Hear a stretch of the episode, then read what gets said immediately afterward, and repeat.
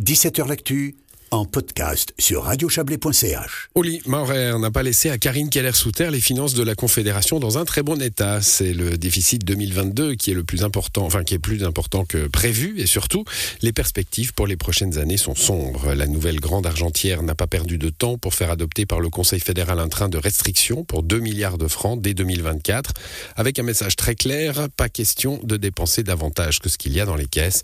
Plusieurs projets du Parlement sont dans son viseur. Écoutez le dossier de notre correspondant à Berne, Serge Jubin. Karine Keller-Souter brandit l'outil majeur de la gestion des finances de la Confédération, le frein à l'endettement, qui impose un équilibre entre recettes et dépenses. Bon, le meilleur ami euh, de la ministre des Finances, c'est le frein à l'endettement. Les chiffres parlent d'eux-mêmes. En raison du Covid, les comptes fédéraux ont affiché une perte de 15,8 milliards en 2020, 12,2 milliards en 2021 et 4,3 milliards l'an passé. La dette brute a augmenté à 120 milliards. Et surtout, l'an passé, hors dépenses extraordinaires Covid et pour la l'accueil des réfugiés ukrainiens, le ménage ordinaire de la Confédération a produit un déficit structurel de 1,6 milliard, une première depuis l'entrée en vigueur du frein à l'endettement en 2005, une horreur pour Karine Keller-Souter. Des finances saines permettent aussi de garder la capacité d'action en situation de crise, comme il avait été démontré durant la pandémie.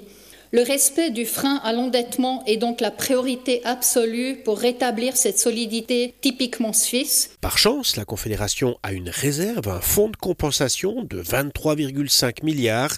Il permet d'absorber le déficit structurel de 2022.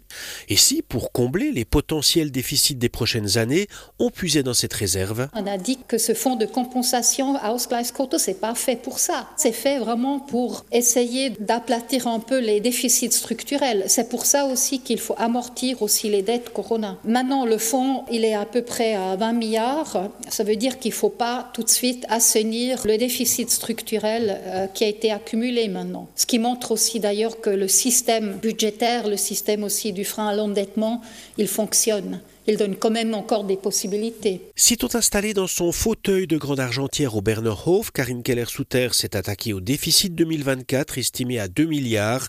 Elle a déjà fait valider par le Conseil fédéral un programme en quatre réductions. Suppression de la contribution au programme de recherche Horizon Europe, suppression de l'exemption de la taxe des véhicules pour les voitures électriques, ralentissement de l'augmentation des dépenses de l'armée et coupe linéaire de 2% dans l'administration. Est-ce que Karine Keller-Souter ne risque pas de se mettre tout le monde à dos. Tout au contraire, j'avais dit qu'il y a un équilibre. Il y a vraiment tous les domaines qui sont touchés. Au Conseil fédéral, vous voyez, dans la discussion aussi pour avoir cette solidarité commune, d'assainir maintenant les finances de la Confédération, ça va seulement si tous les départements sont touchés. C'était aussi dit aujourd'hui au Conseil fédéral que le département des finances a présenté justement un plan équitable. La ministre des Finances a d'autres idées pour trouver un milliard supplémentaire en 2025, réduire les contributions à l'assurance chômage, à l'AVS, au fonds ferroviaire ou réduire la part des cantons à l'impôt fédéral direct. Elle estime aussi que les 800 millions de francs par an prévus pour réduire le coût des crèches pour les parents, c'est un projet du Parlement, ces 800 millions ne doivent pas être financés par la Confédération mais par les cantons. Les discussions financières avec la grande argentière Keller-Souter s'annonce dur, très dur même. Voilà, un dossier signé Serge Jubin. C'est la fin de cette émission. Excellente soirée à vous. À l'édition ce soir, il y avait Serge Jubin à l'instant et euh, juste un gré juste avant. Bonne soirée, à demain.